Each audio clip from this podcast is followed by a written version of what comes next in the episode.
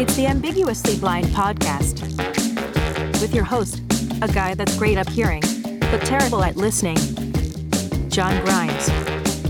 Hey, hey, hey, greetings. Welcome back. Thanks for tuning in, subscribing, and supporting our little podcast experience. We're going to hear from a fellow meningitis survivor with a, an incredible story of survival and recovery and really taking advocacy to a whole new level. Her name is Jamie Schanbaum, and her story and mine have a lot of similarities, but also a lot of differences, and I'm really interested to getting into those with her. So, Jamie, thanks for joining the Ambiguously Blind podcast. Yes, thank you. Super happy to be here. I think we have a lot of things in common, but I'd like to know if you would uh, if you would share your meningitis story with, with us. Yeah, so my meningitis story started about, I would say, twelve years ago in two thousand eight. I was a college student, you know, what I thought to be thriving, you know, in my prime. And yes, yes, I can relate to that. And, you know, just thinking so invincibly. Those are the good days. Know, Those are good days. The good days, you know, hangovers were nothing. And, you know, you could just eat anything, metabolism, you know, so good, mm-hmm. you know, the good days. The best. And, you know, the last thing that we're thinking about is taking care of ourselves. Yeah. Last thing, right? Yeah, I was ten feet tall and bulletproof myself at that yes. point. Yes, exactly. And I walked on the college campus unvaccinated, not knowing that I should be vaccinated. And unfortunately, almost died. I was in the hospital for about seven months. Jaw-dropping moment. And got out of the hospital, and I was a full-on amputee of all of my fingers and both of my legs below the knee. Um, talk about a life-changing experience. Yeah, I, I didn't know anything. Imagine. Right. I didn't know anything about this disease, and this is the way I had to learn about it. Um, so now I'm an advocate because I don't want anyone to learn it or learn the hard way about this disease. So what I always say is to, step one, talk to your doctor. That's the best source of information. You know, there are a lot, there's a lot of misinformation out there nowadays. Now that's twenty twenty-one, and but always talk to your doctor is the best source, or medical professional journals. I don't know. It's hard. But yeah, definitely talk to your doctor. But the gist is, is that there's two different vaccines. You get one when you're uh, in middle school, and then you get your second one right before college. And I just never got that second one before college. And because it wasn't really required in my in my state. And fortunately, I did change that. In two thousand nine, I passed a law called the Jamie Schanbaum Act, which was cool because I was never really good in government. It wasn't my strength. So just to see a law in my name was pretty amazing. Yeah. And basically, that'd be cool. And basically it covered all students living in public and private facilities. So that was like dorm rooms. But I lived off campus and by myself. And here's the thing, and I'm sure you talked about it before, and that's why meningitis is more common in, in college atmospheres because of our social behaviors. You know, we're sharing drinks, we're, you know, basically sharing saliva, and that's how it's passed on, just by uh, se- secretion, so, uh, what is it? It's like saliva secretion droplets, right? Yeah, that sounds good. And, yeah, that sounds professional. And yeah, so just in college, we're just like not sharing. We're not, we are sharing a lot of things. We're not washing our hands. And I was definitely doing all of those things, mm-hmm. you know, feeling yeah. so invincible. And you just, I had no idea about this disease. And as you and I are here today, we are very blessed to be alive. And unfortunately, there are a lot of people who are unlucky to not survive this disease. The statistics say that one out of ten that get meningitis will die from this disease. And those who do get meningitis, one out of five will have long-term consequences. And that's us, buddy. Yeah, we, that, that, I, even, that even seems low to me. One out of five that would have long-term consequences. Seems like it would be higher than that, but I'm not questioning you. I just, um, I know it's, it's, it's surprising information, yeah.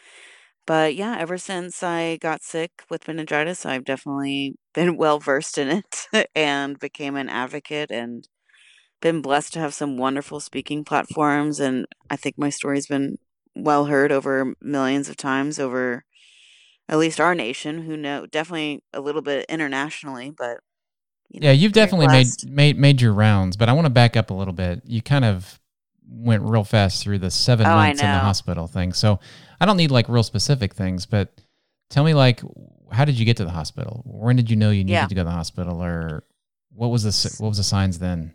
When I got sick with meningitis, I was at a friend's house doing laundry, because that's what happens when you're in college. You borrow your friend's laundry machine. Sure. So I'm over there and socializing, and I just wasn't feeling well. It was around eight p.m. and I asked to take a nap, which led to me sleeping there the whole night. And I started to become sick and vomiting, and I noticed that when I would go to the bathroom to relieve myself, excuse me, um, but when I would touch the toilet handle to flush, or when I would touch the faucets to wash my hands, my hands were really sensitive. I didn't understand why.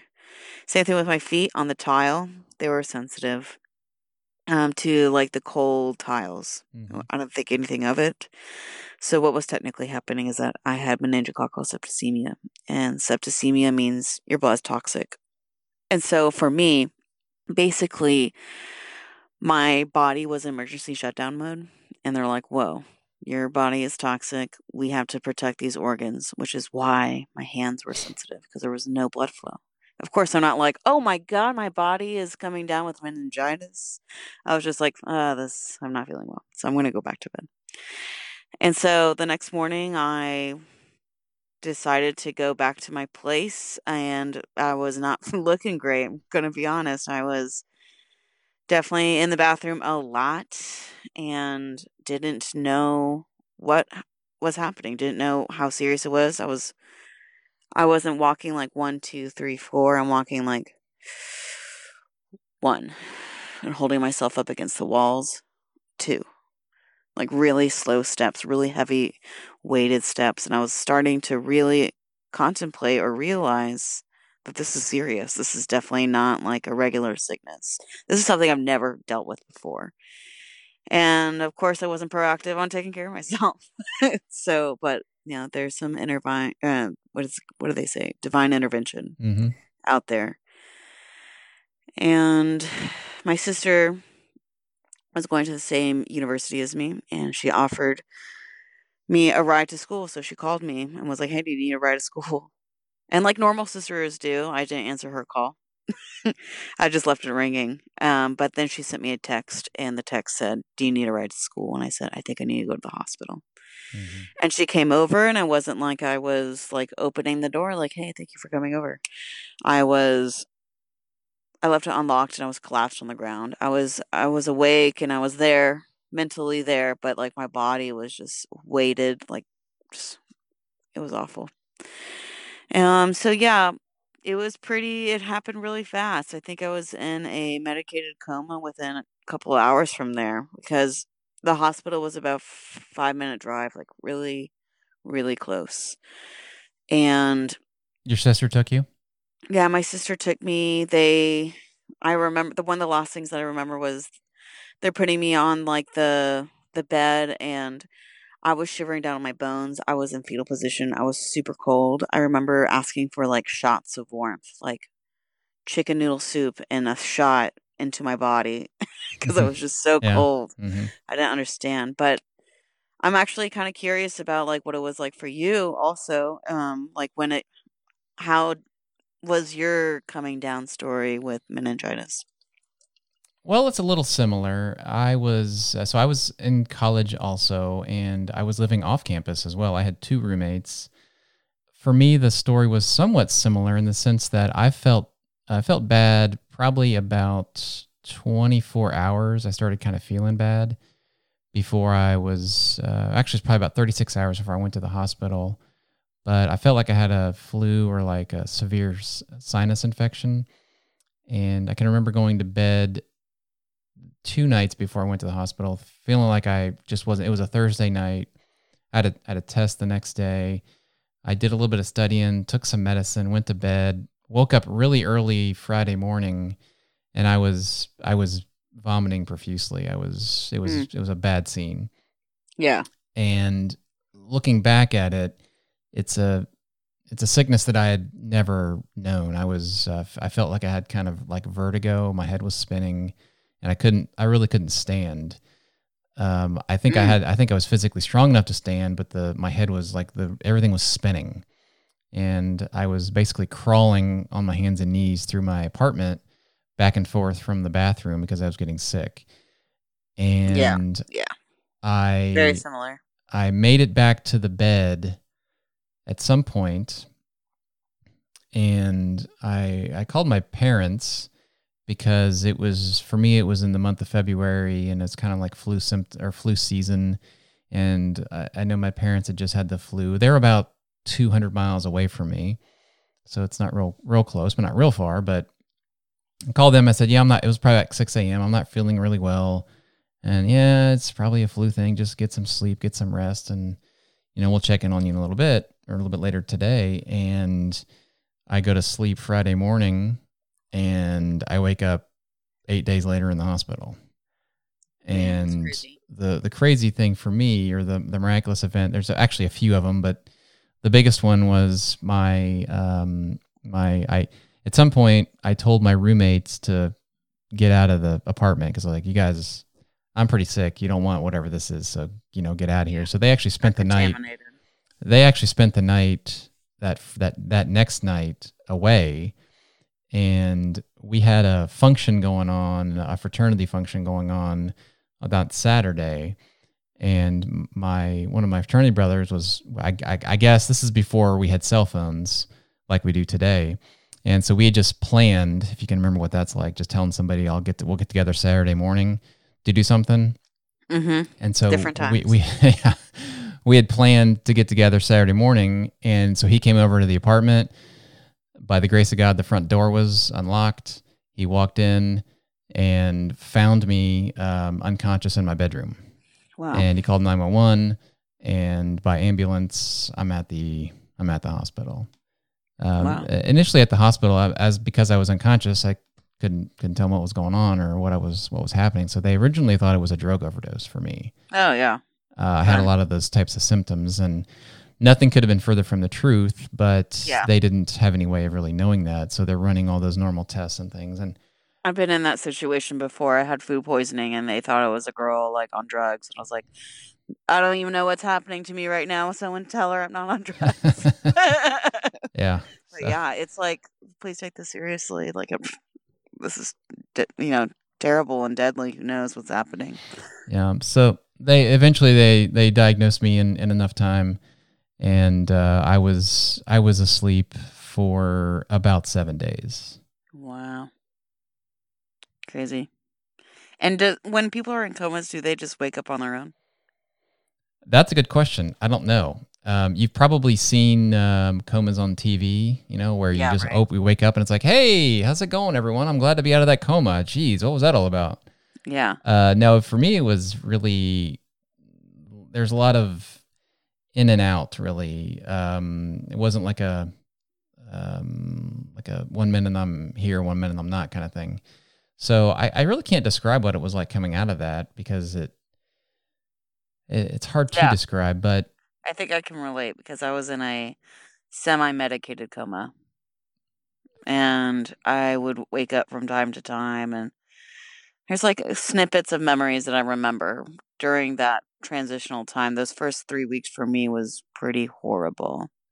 Yeah, I was in the hospital for a total of three weeks, twenty-one days. Mm-hmm. You said seven months. Yeah, it was not that's, my hottest That's year. A long time. Yeah, it wasn't. It was a nightmare, like literally. Like I woke up every day wishing I would wake up from this horrible, horrible reality. But no, that was that was the reality.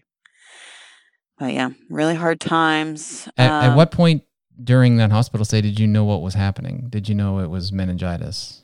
Uh, I think semi-medicated coma state. I I think I do remember hearing about it in the early on weeks. Because, so when, I don't even know if I finished the story. So the last thing I remember was, so they were like pushing me onto the bed and they were giving me like routine questions, asking me, blah, blah, blah, putting in I Vs inside of me. Mm-hmm. And the doctor looks at my sister and goes, where's your mom?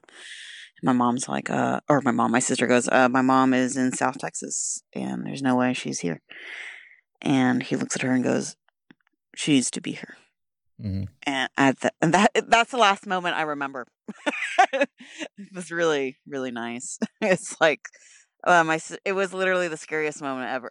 Yeah. That's why I'm laughing about it.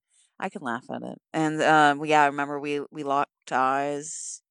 Our jaws were dropped and and then I just remember being like gassed and like, and then every now and then I would wake up and I would have these horrible memories. I'm not going to go into too much details, but I do remember just waking up and seeing my limbs go from, you know, red rash to purple, all my extremities, red rash to purple to black to like literally rotting limbs. Like if, yeah, it, w- it was just really not fun. I felt like I had a thousand pounds of sand in me. I couldn't do anything, literally. I was mm-hmm. dependent on nurses to roll me to side to side to prevent bed sores. Mm-hmm. And I couldn't even push a button to call a nurse. They actually put this contrap- contraption like that was over my bed, like a rainbow arch. And right in front of my face was this like little hollow something, and I blew into it. And that's how I called my nurses. Mm. You know, blessings for technology inventions, I guess. Um, but yeah, that was just the reality that was put in. And yeah, it was awful. Um, so we did three weeks of being in Austin. And then we were, I was flown to Houston. And that's where I had the rest of my stay. I think I was still in I C U for like a total of five months. And that was a relief because I finally was getting like, All, all of the the stickers, the stickies off my chest, the that's attached all to the, the monitors machines. And things, yes, yeah. It was finally a relief. It was it was a very interesting world. Um, it was very sad. All the all the details are really rough. Sure, but yeah, it was crazy. I'm glad. I just remember sitting there and being like, God, I just want this to be over. I want it to be even a year from now. For me, I like to cut the corners where I can, if you will. I was like, God, if it's just a year from now, that would be great. um, just because I knew it was going to be a long year in front of me with prosthetic care and like walking and, you know, but people are able to adapt and move forward. And yeah, so I didn't get my amputations until I think my third month into the hospital stay. Okay, so you were well aware that that was going to happen. Yes. So only three weeks of semi-medicated coma. After that, they were telling me it's meningococcal septicemia. I remember hearing that and being like, I'm going to learn, learn that word later. And basically, um, in the beginning, they were saying, they're like, oh, yeah, it's going to be like one foot. Oh, it looks like it's both feet. Oh, your fingers. Oh, now it's... it could be above the knee. They were actually saying it's going to be above the knees and at my elbow, at my forearms. Luckily, I have a very stubborn Mexican mother who was like, no, that will not happen. And so she bought me time because, you know, who knows how different my story would be if I didn't have a mother like that. And we were able to save as much as we did because I do have thumbs. Thumbs are great, you guys. Uh, I know people who have their hand but no thumbs, mm-hmm. not even like one appendage. And uh, it's a huge difference of dexterity. And, you know, I'm grateful for these little baby thumbs that I have. Yeah, yeah, so it's been an interesting wild ride. People adapt and... I'm yeah, I'm curious to hear about how it happened for you. It's just like the whole, I don't know, it's just like a whole new reality. It's a whole life-changing experience. I went from like a totally normal, healthy student to in a wheelchair, a new amputee. I lost most of my hair and I was about eighty pounds. And that was because I wasn't eating. I was on tube feed when I was in the hospital. Yeah, that's always fun. I was, I had a, I had a tube myself. That's good stuff. Yeah, good stuff. Yeah, so got out of the hospital, and actually, I didn't start walking until a couple months later because I still had wounds on my leg. So it's not good to like start. It's mm-hmm. not good to be walking as an amputee if you have wounds. But yeah, it's an interesting life. But a lot of wonderful, wonderful things have come out of it. And it's hard, you know, every now and then I'll get that question of like, if you could go back and all this, all these wonderful things that you've done never happened and you're able bodied, would you take it? It's very, it's a very tough question, you know, like, um, I think I've been grateful and blessed in so many ways of meeting so many wonderful people that it would be ridiculous to say anything otherwise. Mm-hmm. So yeah, I am very lucky, and my mental state, as my husband would argue differently, is completely there. Yeah, I can understand that too. I have some people that would, would argue with me on that one. Yes. Uh, but you didn't know anything about meningitis before you had meningitis. Correct. Yeah, I didn't either. Yeah. I wish I wish I knew. I remember going to camp and they asked about if I had it, and I said yes because I was in middle school and I did have it at the time. But I didn't need to have it for school, and that's why we created that law to protect college students. And it was later amended in two thousand eleven, and it included all college students entering the state of Texas universities, period. And ever since then, there hasn't been an outbreak of meningitis since. And you know, oh, that, that's interesting. So in two thousand eleven, it was amended to, so it's required for anybody entering college to have the to have uh, all three shots, the, the two A C W I. So when you are going into college, there's two separate vaccines. And one of them will cover one strain, which is B, and one of them will cover the other four strains, A C W I. And the meningitis B one is given only right before college. And then the A C W is also given right before college, but that's like the second round as the booster because you got your first one in middle school. Okay. But yeah, if you get both of those B and then the other one for A C W and Y strains, you'll be covered by all five vaccine preventable groups. So, do you know which strain you had? Yes, I had C. And at the time, there was a vaccine that was available that could have helped prevent this from happening. So I just try to help out other students to, you know, have this law because they're, you know, college students are like, oh, I have to do this. I know I would be like that. Mm-hmm. And then, um, but then they can continue living their invincible lives and still be like ungrateful for medical advancements. Yeah. And you know, just living their invincible lives. That's what I want everyone to do.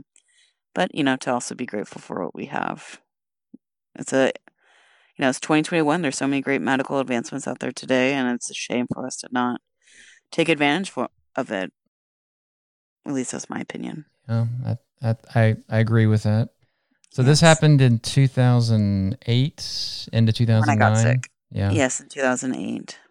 And again, we're glossing over a lot of things that happened there, um, but it wasn't too far after that. Were, were you into cycling before meningitis, or is that yes. something? Um, casually, not like competitively. I'd never had bike shorts ever before, and you'd never had I just bike shorts. It. No, I just had as I just had my bike as a commuter use because in Austin, it's just such a bike-friendly town, and. Yeah. That's how I got to campus, and I actually still have my bike. It's now my husband's bike that I used before getting sick. But yeah, getting out of the hospital, I didn't think I would do that again. You know, that's just me being naive and like privileged with my fully able body. And you just don't realize how many wonderful adaptive athletes are out there and how impressive, you know, the human body is. I think, you know, think about anyone who like broke an arm. Yeah, it's really frustrating at first. We use our arms so much. But then after like a week, we learn how to like use our arms for in different ways. And it's just the way that people adapt. But yeah, so cycling came to me not naturally.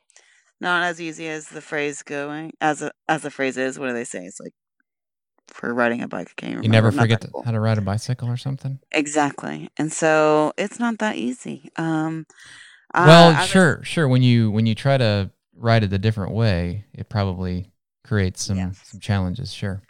Yes, uh, one for one thing, I had to get used to like being an amputee on prosthetic legs. It is in some ways like wearing stilts, but like imagine wearing stilts and driving, and or wearing stilts and riding a bike, and or wearing stilts and sitting down on a couch. Like th- these are all different balances that as amputees we learn how to, you know, learn. Yeah. But yeah, I got on a bike. So the story is in two thousand eight, I got sick. two thousand nine, I got on my prosthetic legs. two thousand ten, I got on my bicycle for the first time. And then two thousand eleven, I found myself on the U S A Paralympic cycling team. So just things happen. That's pretty dramatic. That, that's, I mean, that, that's incredible. That's tremendous, I should say. It was. I was. I was and still am very surprised that that is my story. Like right now, I'm I'm like I'm in my closet because it's like my sound booth, and I'm like staring at my old Nike U S A apparel right in front of my face. Mm-hmm. Yeah, it's crazy. So, walk me through the cycling. Was it why did you start cycling? Is it because you just wanted to cycle, or were you? Um, I think I just had really determined occupational therapists. Yeah, okay. So. His name is One Arm Bob. His name is Bob, but he has one arm. And um, he was a U S Paralympian cyclist as well. So he has some connections. He knew how to like to get yeah, me involved. There you go. And he knew that I was into biking, but now using the term cycling. and yes. and it was it was great. So basically, how did it happen? So in two thousand ten, I got on a bike for the first time, and then about a couple bike rides later, I found myself at the Li- the Livestrong mm-hmm. Lance Armstrong bike ride doing twelve miles and with a couple other thousand people. And yeah, w- when I did that, it was such a huge achievement considering like what the, you know, past shitty years have been like, excuse me. Mm-hmm. And yeah, it was the biggest smile I've had and probably since I got sick at that point. And that's before Lance told everybody he was cheating. So it was all, it was great anyway. It was bliss. yeah. Okay, uh, so I'm kidding, but uh, okay, so the, the prosthetic leg thing would be interesting from the cycling perspective, but for me, the more even interesting thing is how are you holding on to the handles?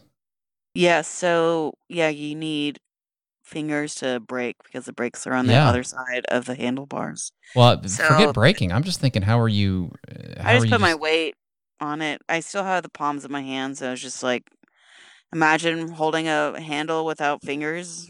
It's like palming it, basically. Yeah, but I'm I'm I, I understand that, but I'm thinking like if you hit a bump or something that that you, it seems like it'd be really easy to lose control of the of the front wheel.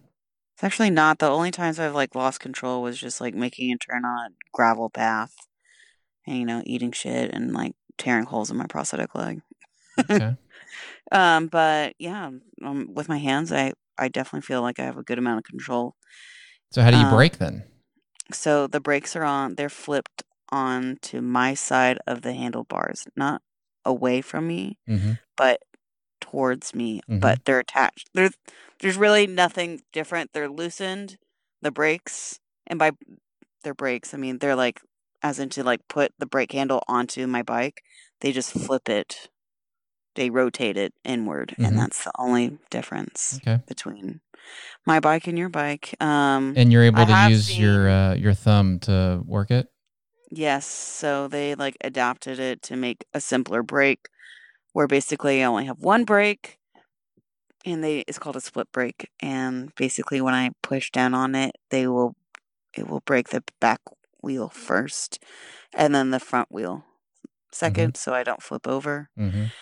And yeah, I don't have that cool prosthetic leg that completely isn't a foot at all. It's like a bar to the pedal. I don't have that. That'd be cool. I have seen it before, but I just have my prosthetic foot and a cycling shoe. So, yeah. I mean, it's, it's cool. Whatever works. I, yeah. Yeah. But nowadays, like I don't really cycle as much uh, on the road. I can't even tell you the last time I've been on the road. But I do have a Peloton, and it gives me joy. I love it. You Peloton? I, I, I know, we sound like addicts, don't we? I sh- I, I really should. I, speaking of the biking and cycling thing, I I recently just started biking again myself. So I used to bike I used to bike, you know, I'm not using the word cycle. I used to bike yeah. as, a, as a youngster and, and, and even in college, I had a bike and just goofing around and that kind of stuff. But yeah, um, with the vision loss, biking is, is challenging. Of um, course. So um, I have enough vision to be dangerous. Yes. And we have some uh, children, some small children, and we started getting into biking with them. Cute. And, and one of them really took off on the bike, and my wife and I are looking at each other like, man, we, okay, we're going to have to, we're going to get her. We're going to have to, we're going to have to get some bikes to keep up with them, because previously on foot, everything was fine. And so we got, my wife got a bike, and I didn't even think anything of it about getting one for myself, because I haven't ridden a bike at this point for twenty plus years. And she got a bike, and one day I said, you know, I'm going to, I'm going to take it for a spin. And I did. And within a few months, uh, I had a bike, and, and I'm back. I'm biking. So nice. It as Just we so said, you know, like ago, you could you could quickly be on the U S Paralympic cycling team. Well, really I may to. need to talk to your buddy Bob and see how yeah how that works. But um, it, it is true that you uh, you never forget how to ride a bike, even if you have to do some adaptation to uh, to do it again. So that's one of the things. It's it's um, exhilarating. Uh, from second uh, to second, and terrifying from second yeah. to second, as far as being totally. able to make sure I know where I'm going and what I'm doing. But like literally, I will do my best to never fall, and I probably have only fallen like three times out of like a decade, and uh, because I have the most fragile knees of all time, that I'm worried that they'll like explode. Mm. And so, um, but yeah, that's also due to the meningitis, because when I got sick, the necrotic tissue got so high above my knees that my knee covering, my kneecap was like completely exposed. And it was actually like one of the reasons why I was in the hospital for so long, because um, the skin grafting was just so severe all over my body, and by my body, mainly my legs that had the skin grafting. But mm. yeah, so I am very cautious of like making sure I do not fall. Um, but yeah, you know, people adapted. And it's, but you know, with the cycling team, there are two different teammates that I had that were on the team that were visually impaired. Okay. And they had, one was completely blind actually, and one was visually impaired, and they did tandem, and their driver was, you know, visually abled mm-hmm. and were steering it, but you know, okay. it was awesome. I love yeah. being part of the team, and just seeing all these different body types, and like them, like, just being badasses, you know, just like defeating all odds. And we're all here like being subtly cool in our country's, you know, apparel, and representing mm-hmm. our own country, and living in the village. It's crazy. It was yeah. wonderful. So the, the visual thing is, uh, I mean, technically I'm, I'm blind, but the visual impairment is really a very wide spectrum. I bet. Um, I'm completely blind in, in my right eye, and I have twenty-three hundred vision in my left. Okay. And that, that makes me visually, or uh, that makes me legally blind. Right. Which just means I, I don't have a driver's license. Um, I did for about three years. So I, I do, I do know what that's like, but mm-hmm. um, since meningitis have not, but vision is really hard to describe.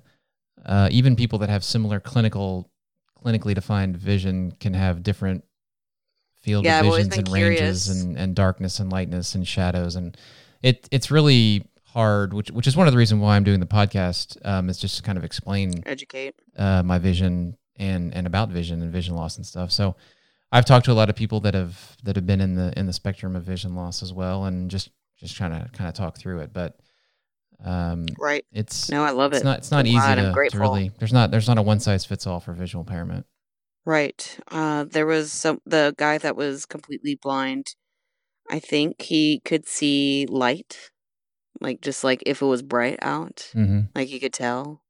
And then the other girl, like she had an iPhone, and but she like had a huge font and all that stuff, and I got to see a different world, you know? Yeah, well, technology has really helped oh, of course. things like that for the visually impaired community. Uh, I imagine yeah. technology has a lot to do with, with things that help you too. Yeah, with prosthetic care, uh, thank God it's not the seventies, and I don't have like wooden legs. I'm grateful. But But yeah, who knows? I could like be droning with my prosthetic legs in like two years probably. But yeah, it's it's been a wild ride. Um, currently, I just live in Austin. Currently looking for good big girl jobs. And, but in the meantime, I still work for a pharmaceutical company and I do advocacy wor- work. I think the campaign that they're pushing for is called Ask, gosh, well, definitely check out meningitis B dot com. That's um, from the pharmaceutical company that I work with, with G S K, GlaxoSmithKline. And I've been working with them since two thousand fifteen and they've been delightful. And I've been able to like pass a uh, pass a couple of legislations with them and also have great speaking opportunities like Doctor Phil and spoken to all across the country. You know, I've, I've, I've worked with, I think, three different pharmaceutical companies since, and I'm about three, no, five states away from seeing all the states in, in the country. Okay. I was going to ask you about your travels with just the, the Paralympic things and then all the meningitis stuff. So when you say five yeah. states away, that's five states away with the meningitis from seeing, stuff? From seeing all fifty states, yeah. I would say primarily with meningitis stuff for sure. Okay. Because before I got sick, I've probably only been to like five states. I wasn't really well-traveled. I mean, yeah, I, I definitely was well-traveled. I mean, I know people who weren't. But yeah, I mean, now it's just like, it's crazy. Like I can watch a movie and see an airport and know what airport it is. Mm. It's a, I don't know, blessing? Yeah, question mark? I guess so. So where are the coolest places you've been with, with the meningitis stuff as far as travel? Um, I've been to London, and I did a global campaign there. I also was in Canada with that global campaign, and then I went... It's funny, like anytime I go somewhere cool, like just on my personal preference, I will reach out to the G S K offices to see if I could do any work. But yeah, so I was in New Zealand and I asked to speak at their office and they were happy to do that. And I met with a couple government officials. I don't know if that's what you say with New Zealand government. I don't even know. And sounds okay to me. Yeah, sounds sounds about right. And it was great and wonderful. And I always say like anywhere that I can tell my story is just... Any new listener is a new educated person on meningitis. Yeah, there's That's nothing there's nothing bad about that. Right, right. But yeah, I've been doing a bunch of traveling. Just have a few left. It's like Maine, Vermont, New Hampshire, Kentucky, North Dakota, Alaska, and that's it. Well, I think there's a lot of people that probably have North Dakota on their list of places to go.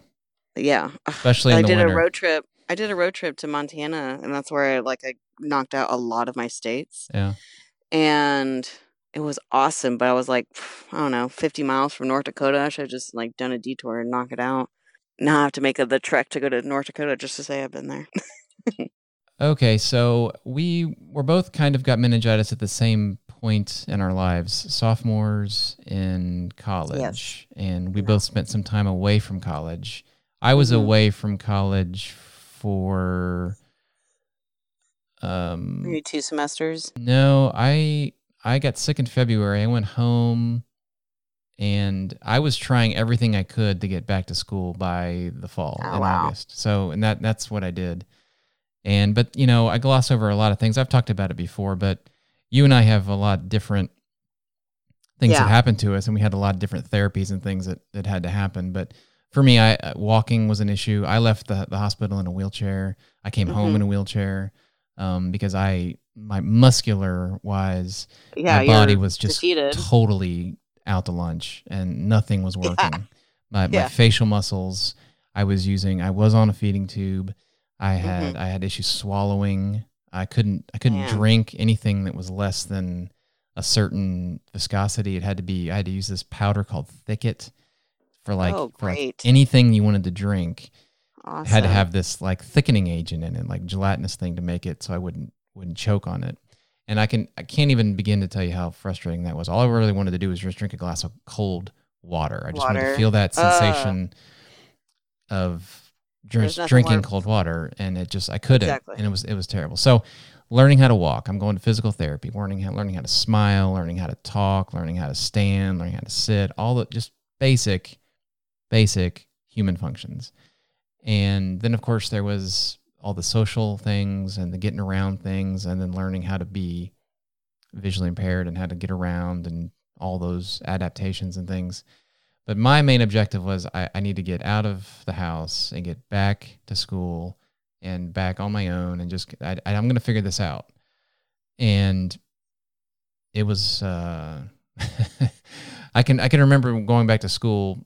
Um, I think I, I think I signed up for three, two or three classes the first fall semester I went back. The first one that I actually went to was uh, reading, which really was a bad choice, because you shouldn't send the guy that's newly blind into a that's reading. Comical. That's right. Comedy. Yeah. So I can just remember sitting in that class on the first day and thinking, this is, how's this, this going to work? This, this is, yeah. So um, not as easy as I once thought it was. Yeah. No. It's crazy. And as I've mentioned before too, I didn't, I didn't have any friends that were blind. I didn't have any, any friends that had those types of things happen in their life. So right. I was kind of like a, a square peg in a round hole again, or yeah. trying to fit into a, a, the round hole that I was used to. And it just, it wasn't the same. So there was a, a giant learning curve.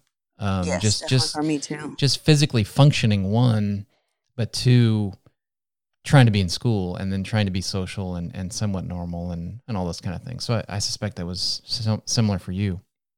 Yes. Yeah, so I got sick in November, and we had a really good relationship with the university, and they were like, okay, she didn't finish her semester, but we'll let her have the ability to finish the semester by the end of the following semester.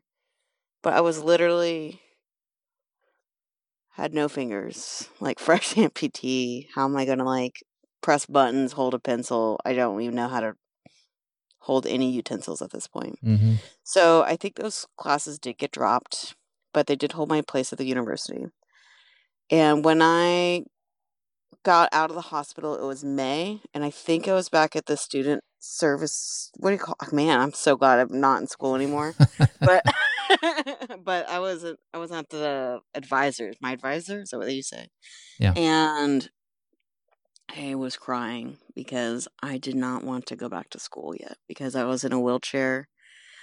Not because I wasn't in a wheelchair, just because everything was so new. I didn't feel ready. And my, I had the toughest love, you know, my stubborn Mexican mother being like, you need to go back to school. They saved your place. And, and so I lost that battle, and I had to go back to school. I mean, I was down to go, but not as quickly as they made me go. I mean, mm-hmm. I didn't start wearing prosthetics until August. So I was fully dependent on my family to get around in a wheelchair. They, you know, they park the car, they pull the wheelchair up to the, the seat. I slowly pull myself onto the wheelchair. I am capable of pushing my wheelchair, but then like with notes, and it was just such a, not my ideal, not my sexiest moment. Sure. And, but then when I did start wearing prosthetics onto campus, so now here comes the, my first full semester, I think I was only taking three classes. The teachers were really flexible. I mean, how could you not be flexible to a freshly new amputee mm-hmm. student? And they actually let me just do my class on my own. And if I wanted to come into office hours, which I did, I went to every office hours, and would just go over everything. And then the spring semester, I was full-time student.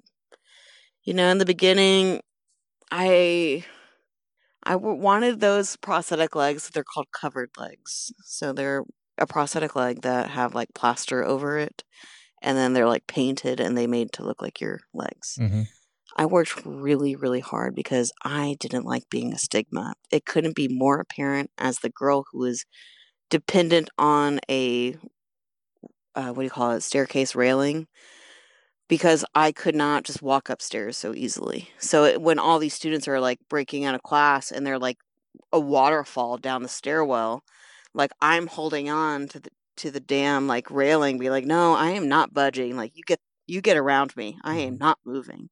And then like all the handicap spots are like front row. And so everyone's staring at me in these three hundred seater rooms. Like I just hated the stigma. Mm-hmm. I hated being stared at. I hated it.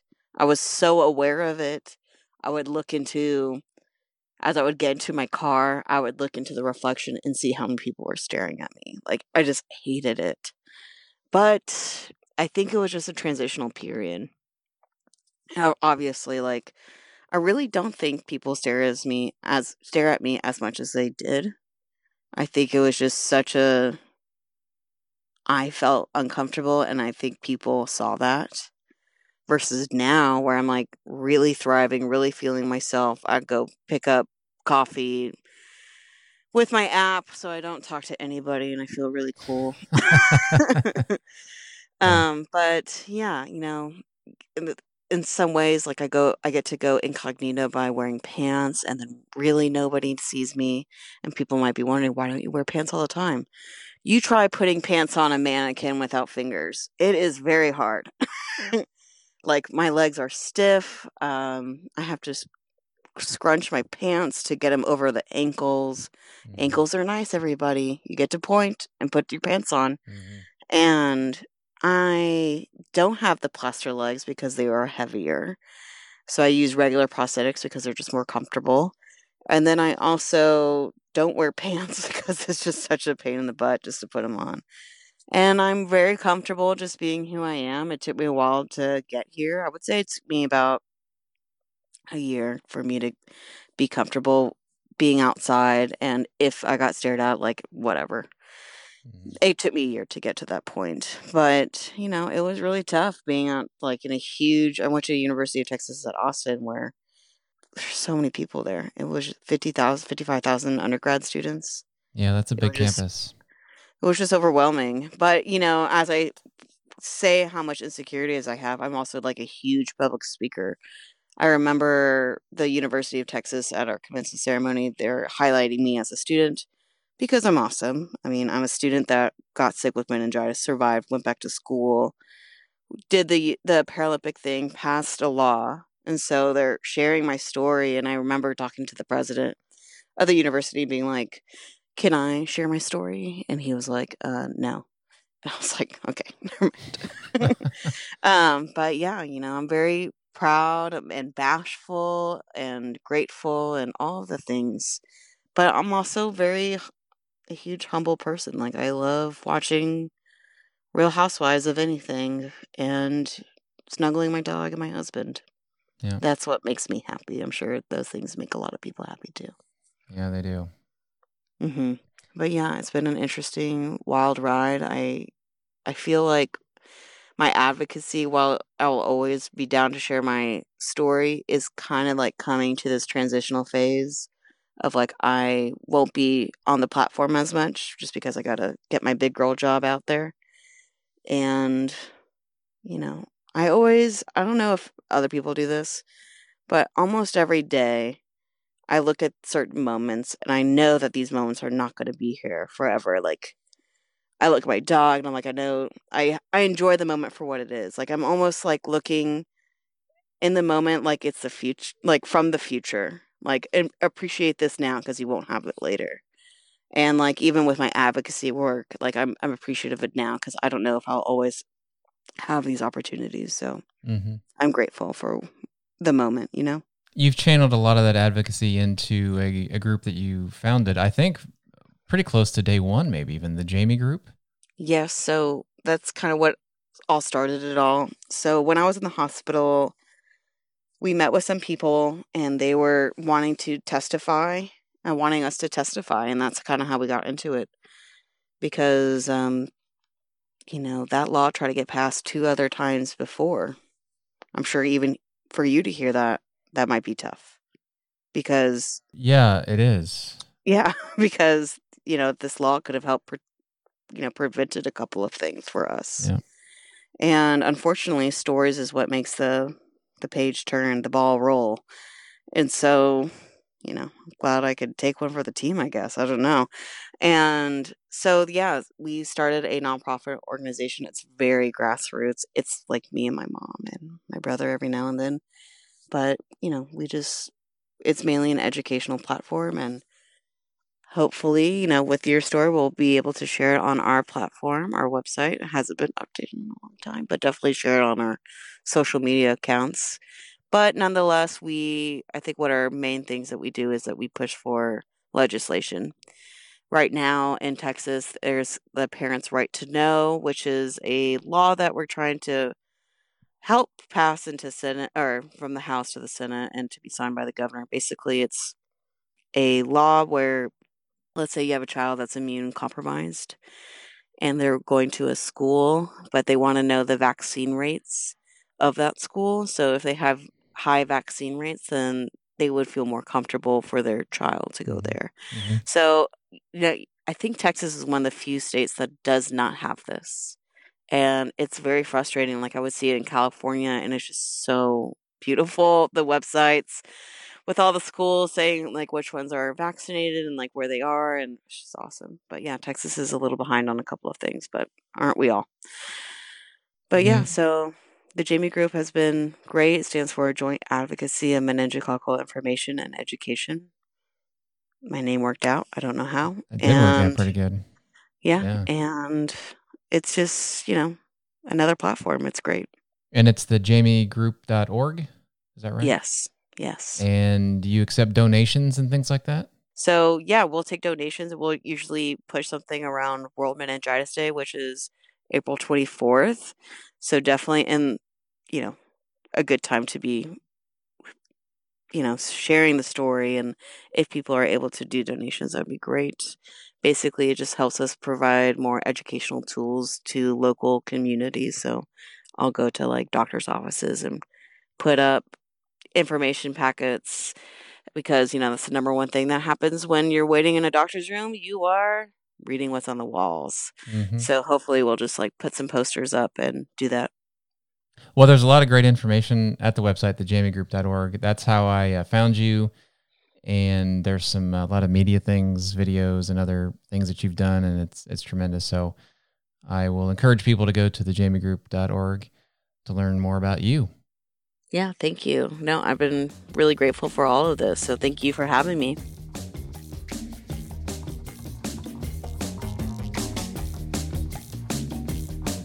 Thanks for spending time with the Ambiguously Blind podcast. Please rate and write a review wherever you subscribe. And for a complete transcript of this episode, connect and share with us at ambiguously blind dot com.